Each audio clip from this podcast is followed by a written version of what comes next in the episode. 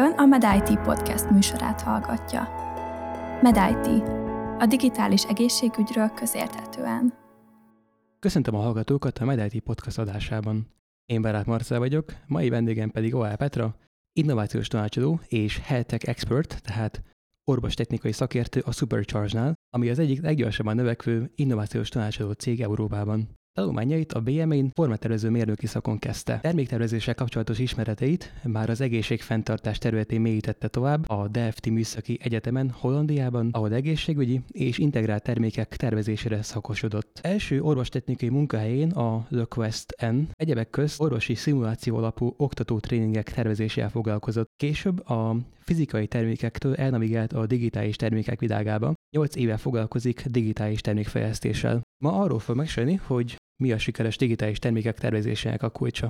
Petra, köszönöm, hogy elfogadtad a meghívásunkat, és üdvözöllek az adásban. Szia Marci, köszönöm a meghívást, és köszöntöm a kedves hallgatókat is. Bemelegítő kérdésként, hogyan jött, hogy ipari formatervezéssel foglalkozz? Igen, ez az ipari termék és formatervezés, ez viszonylag egy új szakma, így sokan talán nem is tudják, hogy létezik ilyen, vagy hogy mivel is foglalkozik egy, egy ipari terméktervező pontosan. Én is csak a pályaválasztásomkor fedeztem fel ezt az opciót. Az ipari terméktervezés tudománya az tulajdonképpen arról szól, hogy hogyan lehet piacképes termékeket fejleszteni az első ötlettől a gyártáson át, ami majd mind a felhasználóknak, mind pedig az üzletnek értéket teremt. Mivel engem mindig érdekeltek az újdonságok, a praktikus dolgok, így folyamatosan agyalok, és megoldásokat keresek mindenre, ezért nem volt kérdés, hogy ez az ipari terméktervezés szakmát nekem találták ki. Mi volt később az a különleges külföldön megszerezhető tudás, ami miatt Hollandiában tanultál tovább? Én a BME után én a masterképzésemet, a mesterképzésemet Hollandiában végeztem. Hát Hollandiában jóval régebb óta létezik ez a terméktervezői képzés konstrukció, és én azt láttam, hogy ott sokkal nagyobb hangsúlyt fektetnek a gyakorlatra, ami nekem nagyon szimpatikus volt, mert ez egy gyakorlatias szakma. És a képzés alatt Hollandiában folyamatosan ö, cégekkel dolgoztunk együtt, mint például Philips Heineken, csak hogy a hollandokat említsem. Így ö, ott lehetőségünk volt, hogy a terméktervezés elméletét, az, az gyakorlati, életszerű szituációkon alkalmazzuk. Mm, Emellett még Hollandiában lehetőségem volt, hogy szakosodjak egészségügyi területre. Ott elvégeztem a Medisign specializációt, ez a Design for Healthcare specializációt, ami egy nagyon hasznos és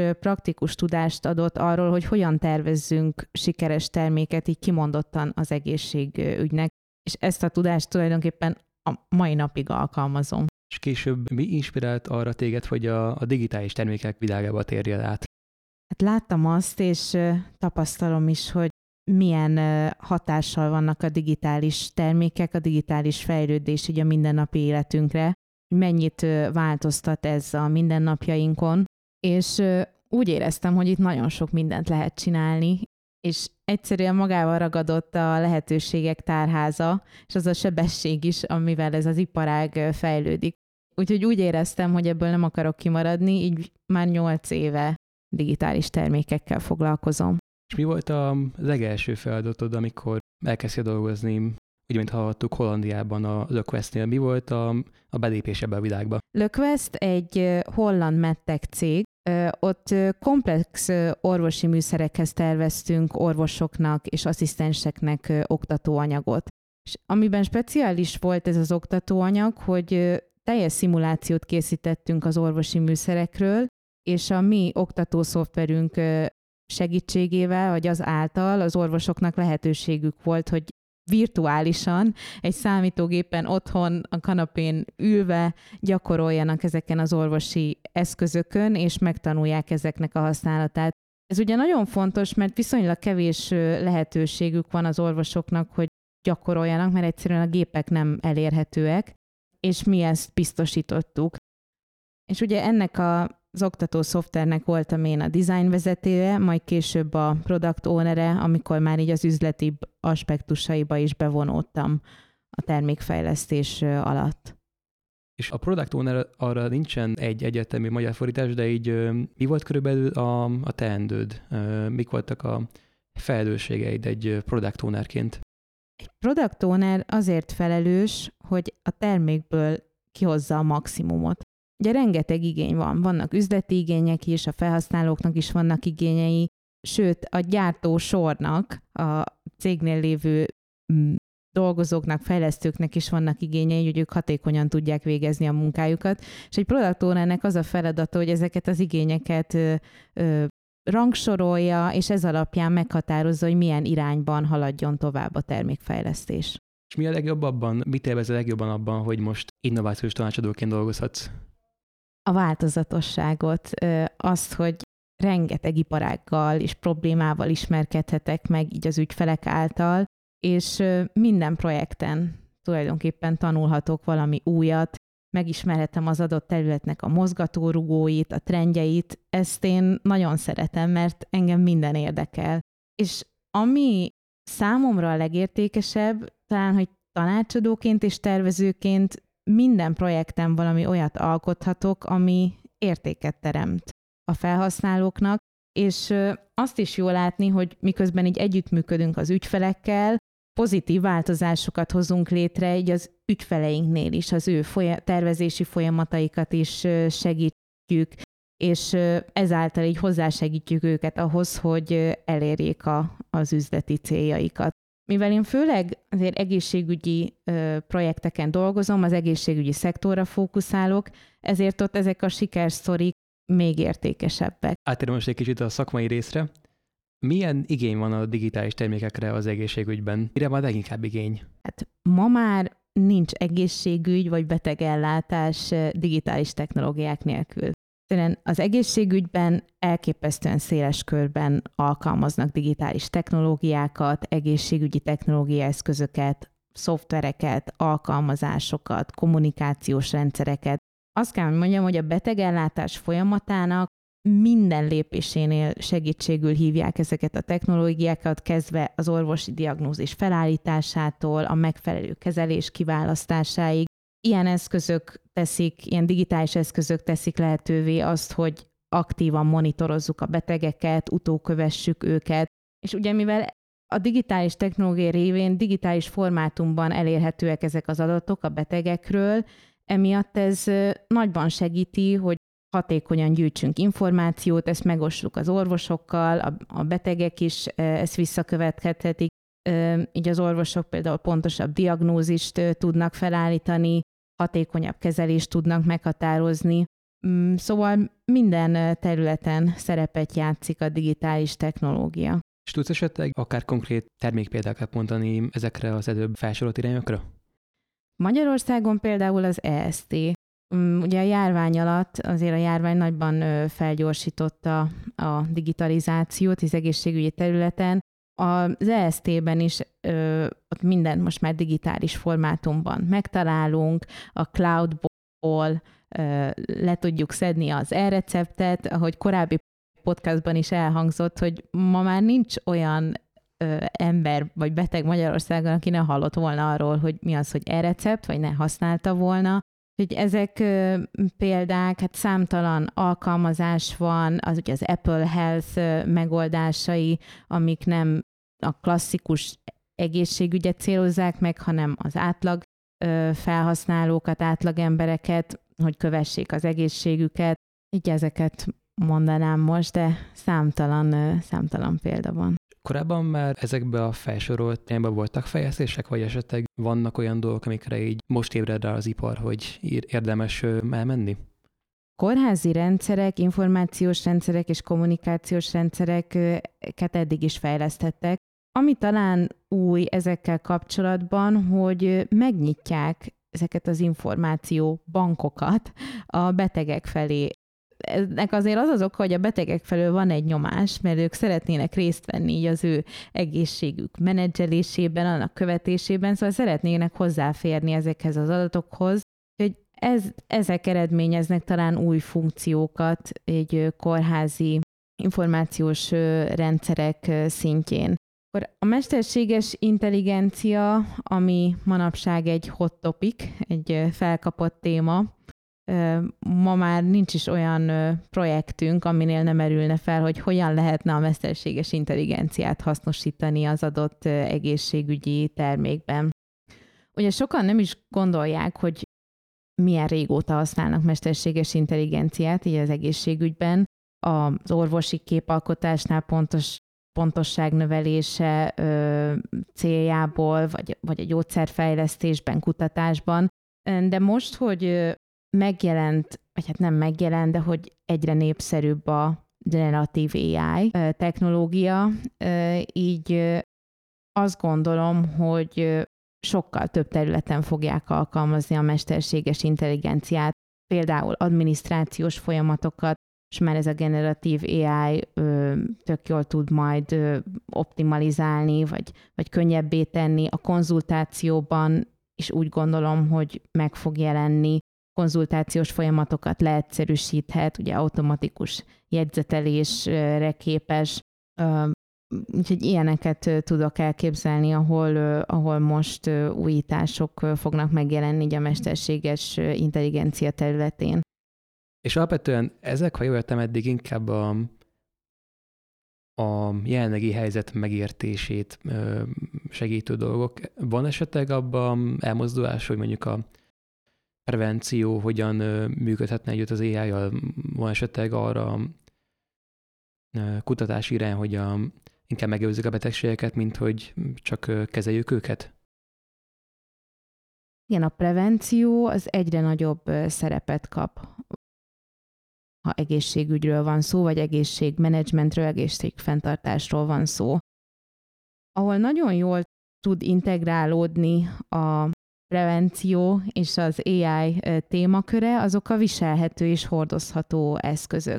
Nagyon sok fejlesztést látunk ebbe az irányba, naponta jelennek meg újabb és újabb viselhető vagy, vagy hordozható mérő dolgok. Eddig is voltak, mm, de ezekből egyre több van egyszerűen a piacon. Amit újdonságnak nevezhető ezen a területen, hogy egyre jobb minőségűek ezek a termékek, mivel nagy az igény arra, hogy megelőzzük a betegségeket, többet tudjunk magunkról társadalmi szinten, ugye ez a piaci igény, ez mindig generál egy fejlesztési folyamatot, úgyhogy egyre több fejlesztés történik ezen a területen. Ezek az új fejlesztések, amiket mostában látunk, hogy látod inkább az egészségügyi dolgozók használatra készülnek, vagy arra is, hogy az átlagemberek a saját egészségüket vegyék a, úgymond a saját kezükbe? Ez egy nagyon érdekes kérdés, mert itt látok változást. Ugye mostanáig azért a klasszikus egészségügy, a betegellátás helyszínei, azok az egészségügyi intézmények voltak. Hogy rengeteg energiát és pénzt fordítottak arra, hogy az egészségügyi folyamatokat optimalizálják, könnyebbé tegyék. Ez még mindig fontos, és szerintem soha nem fognak leállni az ez irányú fejlesztések. Mm, de amit ugye említettél, meg, meg én is említettem, hogy, hogy mivel a prevenció egyre nagyobb szerepet kap, ezért az elmúlt időben robbanásszerűen jelennek meg ö, olyan termékek, amik a, az átlag felhasználóknak készülnek, akik nem is betegek, csak szeretnének egészségtudatosabban élni, többet tudni az ő egészségükről, egészségi állapotukról, ezt követni. Úgyhogy ennek ez az oka, és emiatt van itt most robbanásszerű innováció. Ugye korábbi posztasztokban az is elhangzott, hogy a beteg lesz az egészségellátás központja, így nagyon sok fejlesztés őket célozza meg. És hogyan látod tanácsadóként, hogy milyen egészségügyi termékekre volna igény, és azok a termékek, amiket most fejeztenek ki, ezek van ezekre az igényekre válaszolnak, vagy lehetne még jobban a keresetet és a kínálatot egymáshoz igazítani? Szerencsére sok mindenre van igény az egészségügyben. Én azt gondolom, hogy, hogy még egy digitális termék értéket teremt valakinek, megold egy problémát az egészségügyben, addig, addig az hasznosnak tekinthető. Ugye, ha most mérő, konkrét mérőszámokról beszélünk, hogy mikor is hasznos egy termék, hogy hogyha az lerövidíti mondjuk a betegutat, javítja a kezelés hatékonyságát, a betegek elégedettségi szintjét növeli, addig mindezek jó megoldások. És hogy mire lenne még szükség, Hát szerintem leginkább ismeretteljesztő és, és oktatási területen lenne mit fejleszteni. Ugye egyre több kütyű van, amivel mindent is tudunk mérni magunkról, tehát egyre több az adat, de hogy mit is jelentenek ezek a számok, mit kezdjünk velük, ö, ott én úgy gondolom, hogy lenne mit még ö, edukálni. És ez a legfontosabb, mm, hogy tudjam, hogy én én nekem mit kell ö, kezdenem ezekkel az adatokkal, hogyha változást akarok elérni az életmódomban, hogyha egészségesebb akarok lenni, egyáltalán mikor van az a pont, hogy orvoshoz kell forduljak. Szóval megtanítani a felhasználókat értelmezni ezeket az adatokat. Erre lenne ö, igény.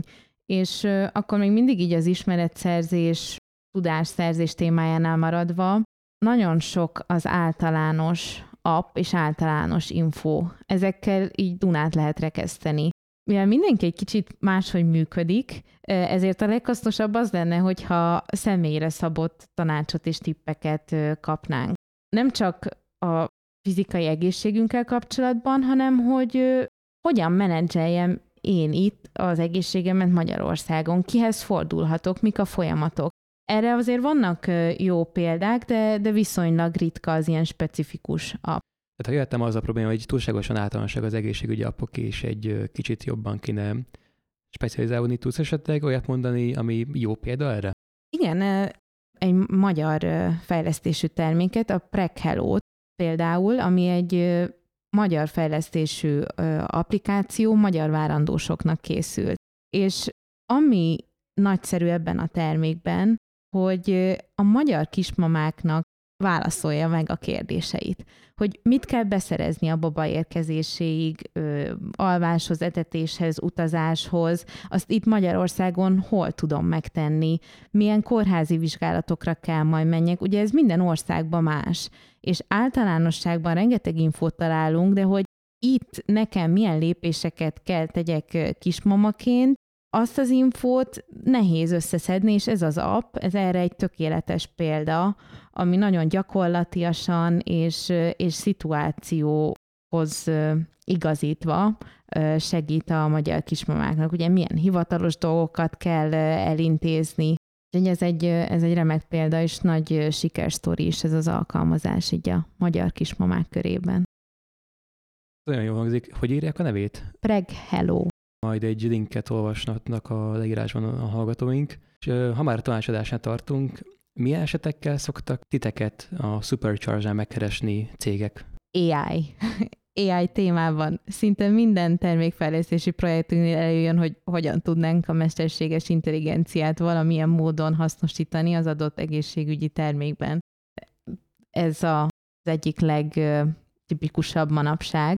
Emellett főként olyan cégek keresnek meg, akik végfelhasználóknak, általános felhasználóknak terveznek terméket prevenciós célból.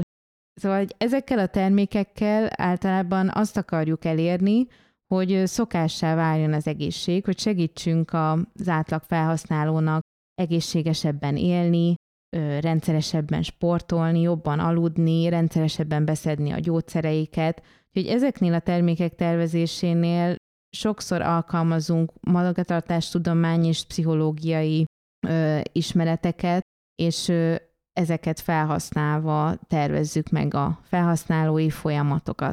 Hogyha jöttem, akkor főleg a végfelhasználóknak fejeztő cégek keresek meg titeket, és mik azok a kifejezett egyedi kihívások, amiben segítséget kérnek, amikor valaki nekik fejleszt? Ugye két esettel találkozunk. Van, hogy az ügyfeleinknek már van egy ötletük, de nincs meg a szakértelmük ahhoz, hogy ebből hogyan alkossanak sikeres digitális terméket. Ebben az esetben a tervezésben segítünk nekik hogy mindent figyelembe vegyenek a tervezés során, a felhasználókat, a szituációkat, hogy elkerüljük azt, hogy a termék nem lesz könnyen adaptálható. Ezután le is fejlesztjük a terméket, és azt teszteljük is, és a bevezetésben is szoktunk segíteni.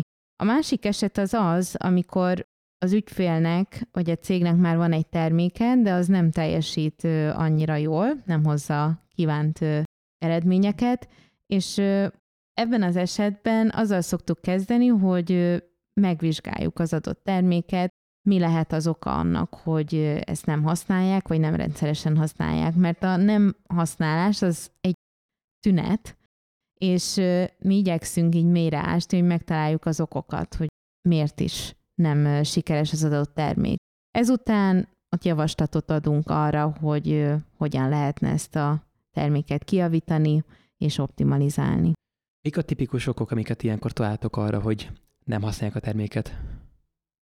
Nagyon kevés az az eset, amikor úgy gondoljuk, hogy a termék ötletnek vagy a termék létezésének nincsen alapja. Ahol a nagyobb és több problémát látjuk, az a kivitelezés. És inkább ez, a, ez szokott az oka lenni annak, hogy egy egészségügyi digitális terméket nem használnak, mint sem az, hogy ne lenne valós a probléma, amit meg akarnak oldani ezzel az applikációval vagy szoftverrel. Gyakran tapasztalom, hogy az interfész, a felhasználói felület ezeknek a termékeknek nem felhasználó barát, akár hiányoznak belőle fontos funkciók, amit a felhasználó igényelne, mert ez nem lett jól feltérképezve, emiatt tulajdonképpen a nap végén nem is használható nagyon jól ez a termék általuk, akkor ha orvosi rendszerekről beszélünk, vagy kórházi rendszerekről beszélünk, ott gyakran tapasztalom, hogy az orvosok nem tudják beilleszteni ezt a terméket a mindennapi munkafolyamataikba, mert az egyszerűen nem illeszkedik. Ennek az szokott az oka lenni, hogy a tervezés során nem vették figyelembe, hogy milyen környezetben, milyen mindennapi rutin feladatok mellett kell ezt a terméket használni. Erre például egy ö, példa, hogy ö, steril környezetben kell majd használni azt a terméket, és ezt nem vették figyelembe, hogy műtét közben én nem nyomogathatom azt a tabletet, mert sterilizálva vagyok, az meg esetleg nincs sterilizálva, akkor gumikesztyűvel egy kicsit nehezebb az interakció. Úgyhogy ilyen apróságok is okozhatják azt, hogy a termék a nap végén nem lesz túl népszerű, és frusztrációt okoz a felhasználók körében. Amit még szintén tapasztalok, hogy a bevezetéskor, a termék bevezetésekor nem informálják megfelelően a felhasználókat, orvosokat, asszisztenseket, ezért ők mondjuk nem látják annak az új digitális megoldásnak az előnyét, így nem túl motiváltak, hogy azt használják. Úgyhogy ez is lehet egy oka annak, hogy egy termék miért nem, miért nincs használatban. Szóval ezeket az okokat emelném ki. Ezeket nagyon érdekes valami, szinte legtöbben nem is gondoltunk volna erre. Hogyan lehet ilyenkor nekik segíteni? Hogyan tudsz nekik segíteni termékfejlesztési tanácsadóként? Ugye én már jó pár éve tervezek digitális termékeket, és alakítok ki közép-hosszú távú termékfejlesztési stratégiákat, és nem csak az egészségügyi szektornak. És ha a sikeres digitális termékek titkát nagyon röviden kéne összefoglaljam, akkor az a felhasználó központú terméktervezési módszer alkalmazása lenne, aminek keretén belül mi mindig bevonjuk a felhasználókat és más érdekelteket is, akik így a termékhez kapcsolódnak a, a megoldás keresésbe, a felhasználási folyamatban. A mostani ügynökségemnél, Supercharge-nál is ezekkel a módszerekkel dolgozunk, tervezünk, fejlesztünk innovatív digitális termékeket. Ez egy design thinking alapú módszertan, és hogyha ezt alkalmazzuk, akkor mindenképp nagyobb az esély annak, hogy a digitális termékünk hasznos lesz az egészségügyi szektorban. Mit javasolsz egy startupnak, aki éppen most áll neki egy új termékfejlesztéséhez? Említetted ezt a design thinking stratégiát. Milyen más olyan pontok vannak, amiket érdemes követni? Mi a sikeres termék módszere?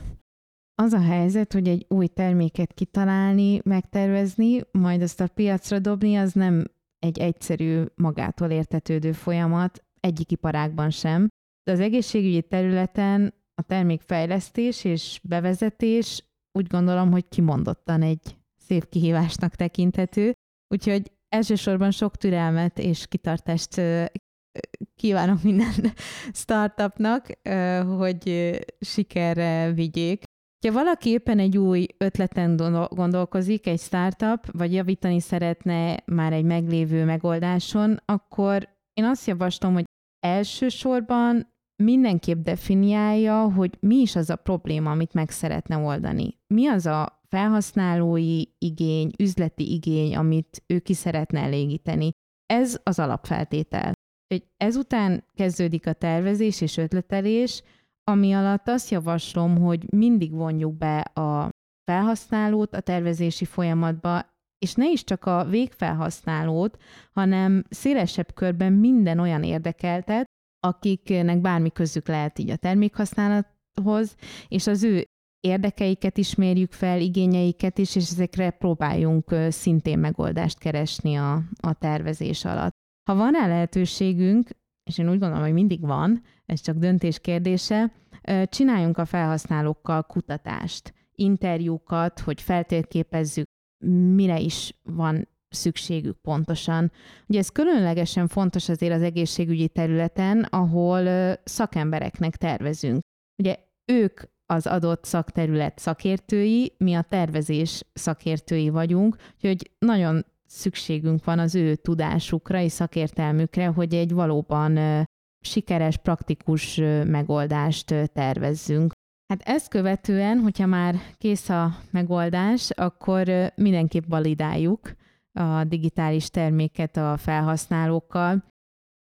Ha arra van lehetőség, hogy a fejlesztés előtt ez megtörténjen, az nagyon jó, mert ilyenkor prototípusokkal tesztelve azért rengeteg költséget és időt spórolhatunk meg, ami egy startupnál fontos, hiszen ott általában nem túl nagy büdzsé áll rendelkezésre, úgyhogy ott minden cent számít, mondjuk ezt, úgyhogy érdemes minél előbb tesztelni, és ezeket a hibákat, amik a tesztelés alatt kijöttek, kiavítani.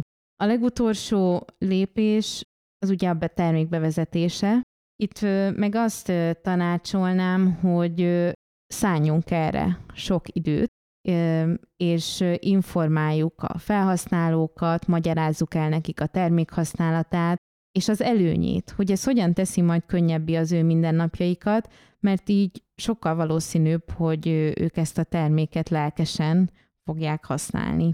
És amennyiben kész a termék, akkor ezt az egészségben milyen gyorsan sikerül bevezetni? Mi az, ami számolhat egy startup? Hát ez nagyon sok mindentől függhet, hogy milyen gyorsan lehet bevezetni egy terméket. Ez, ez függhet a termék típusától, például, hogy orvosi eszköznek minősül-e a termék, vagy nem, hogy kik a felhasználók, milyen piacnak készül a termék, lakossági termék, úgymond, vagy, vagy a magán, vagy az állami szektornak készül, hogy van-e már erre a problémára egy alternatív megoldást, amit le kell cserélni. Ugye ez is befolyásolja azt, hogy milyen gyorsan sikerül ezt bevezetni.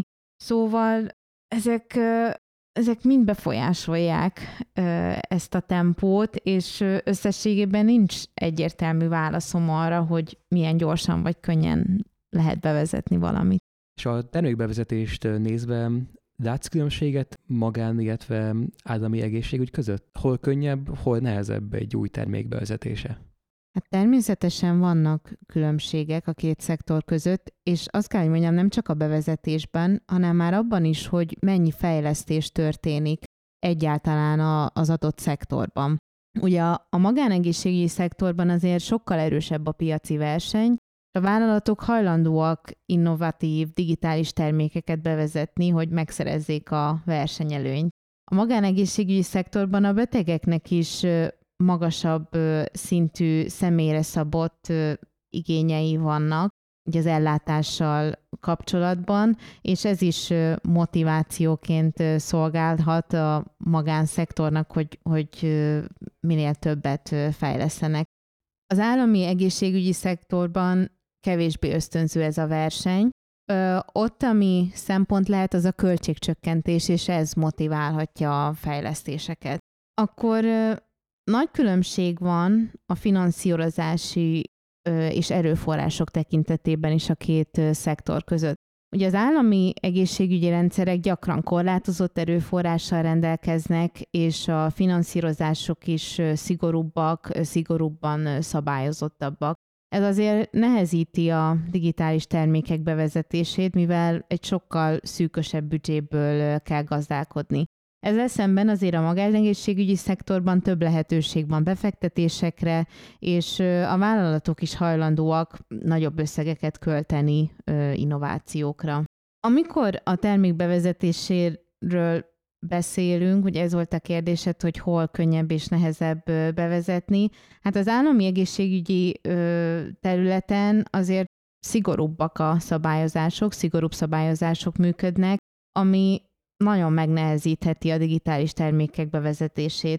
A magánegészségügyi szektorban ez valamivel azért rugalmasabb, de ott is azért figyelembe kell venni ugye a betegadatok biztonságát, és ott is akadhatnak nehézségek, de mindenképp rugalmasabb ez a szektor és nyilván a, a termékek különféle célcsoportokra készülnek, mondjuk, hogyha korcsoportok szerint nézzük, vagy akár más indikátorok szerint, és hogyan látod, hogy eleve, hogyha egy startup egészségügyi termék fejlesztésen gondolkozik, mi szerint oszta fel a, a, a vevőket, milyen célcsoportokra, ezek közül kiket nehezebb, vagy könnyen megcélozni, hogy valaki mennyire hajlandó használni egy új digitális terméket vagy technológiát, az valóban függ a felhasználónak a tulajdonságaitól, a korától, a számítógépes ismereteitől, nyitottságától, attól, hogy neki kötelező lesz ezt a terméket használni, vagy, vagy ez az ő döntése, hogy használja ezt az új technológiát.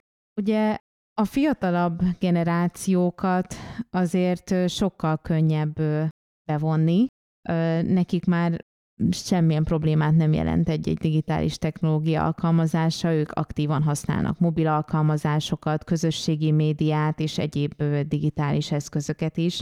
Érdekes, hogy ez a generáció sokkal gyorsabban tanul, így őket nem riasztják meg mondjuk specifikus orvosi kifejezések, mert egy pillanat alatt Google-ben rákeresnek, és már tudják is, hogy mit jelent.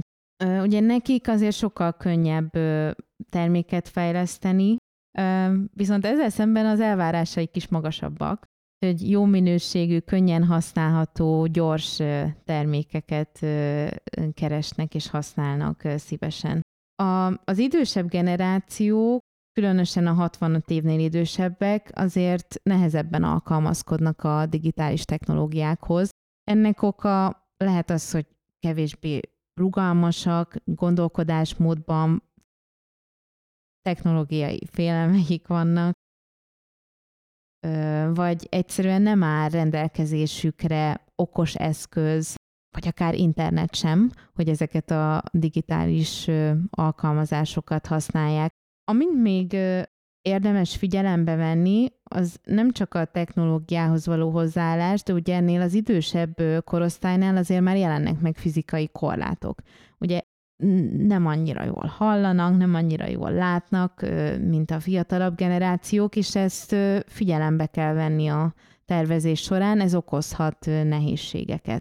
Az mindenképpen segít, hogyha a felhasználói felület úgy van kialakítva, hogy ez számukra könnyen értelmezhető, használható. Sokszor, amikor idősebb korosztálynak tervezünk terméket, akkor nagyobb betűtípust használunk, lehetőséget adunk rajta, hogy a képernyőn megjelölő tartalmakat ne csak olvasni tudják, hanem mm, egy ö, funkcióval ö, fel is tudják olvasni, hogy mi van azokon a, a kijelzőkön. Úgyhogy ilyenekkel segíthetünk áthidalni ezeket a, az akadályokat. Emellett persze az is nagy segítség, hogyha vannak a környezetükben olyan családtagok, barátok, asszisztensek, akár, akár orvosok is, akik felhívják a figyelmüket ezeknek a technológiáknak vagy alkalmazásoknak a létezésére, és bevezetik őket a termékhasználatba. Nehéz kérdés, mert ugye pont az idősebb generációk azok, akiknek jobban szüksége volna az egészségük még közelebbi monitorozására. Hogyan lehet őket mégis rávenni, hogy használják ezeket a megoldásokat?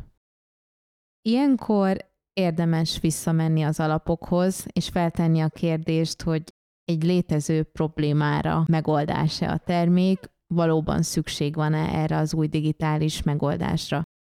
Ha igen a válasz, akkor valószínűleg a kivitelezésben lesz a hiba, amit korábban is említettem, hogy mi is ezt tapasztaljuk, hogy a legtöbbször itt van a gond, nem felhasználóbarát a felület, túl komplex, hiányoznak funkciók.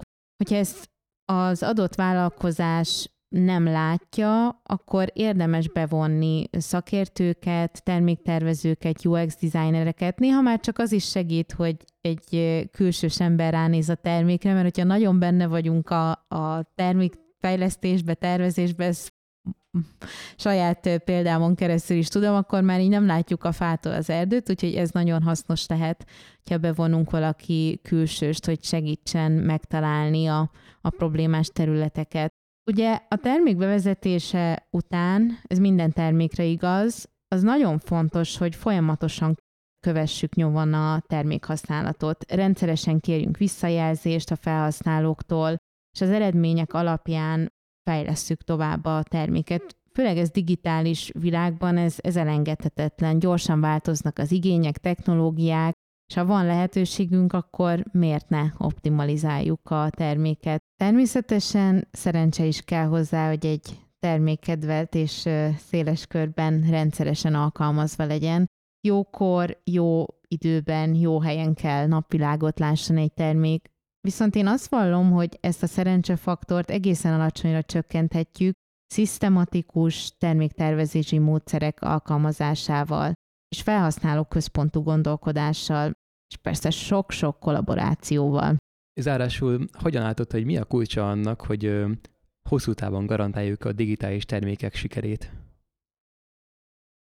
Ha valaki épp egy új termékötleten gondolkozik, vagy javítani szeretne a már meglévő megoldásán, akkor a mai beszélgetés alatt elhangzott szempontokat figyelembe véve én bízom benne, hogy egy könnyen adaptálható, hasznos megoldást tud majd a piacra dobni, ami hosszú távon sikeres lesz.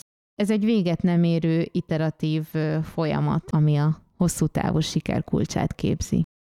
Köszönöm Petra, hogy itt voltál és a rendelkezésünkre álltál. Köszönöm a meghívást. Zárásul még a hallgatóink lenne egy kérdésünk, hogy milyen területen látnak szívesen egy új egészségügyi digitális megoldást. Írják meg a gondolatokat a Spotify Q&A részén, vagy kommentben. Köszönöm a figyelmet, ha tetszett az adás, lájkolják, értékeljék és iratkozzanak fel YouTube-on, Spotify-on, illetve azon a platformon, amin hallgatnak minket. Facebook és Instagram oldalainkon pedig izgalmas híreket találhatnak az egészségügy világából, és természetesen kövessék Olá Petrát is a LinkedIn-en. Viszont hallásra!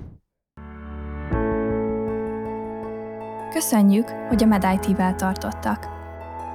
Váljék egészségükre!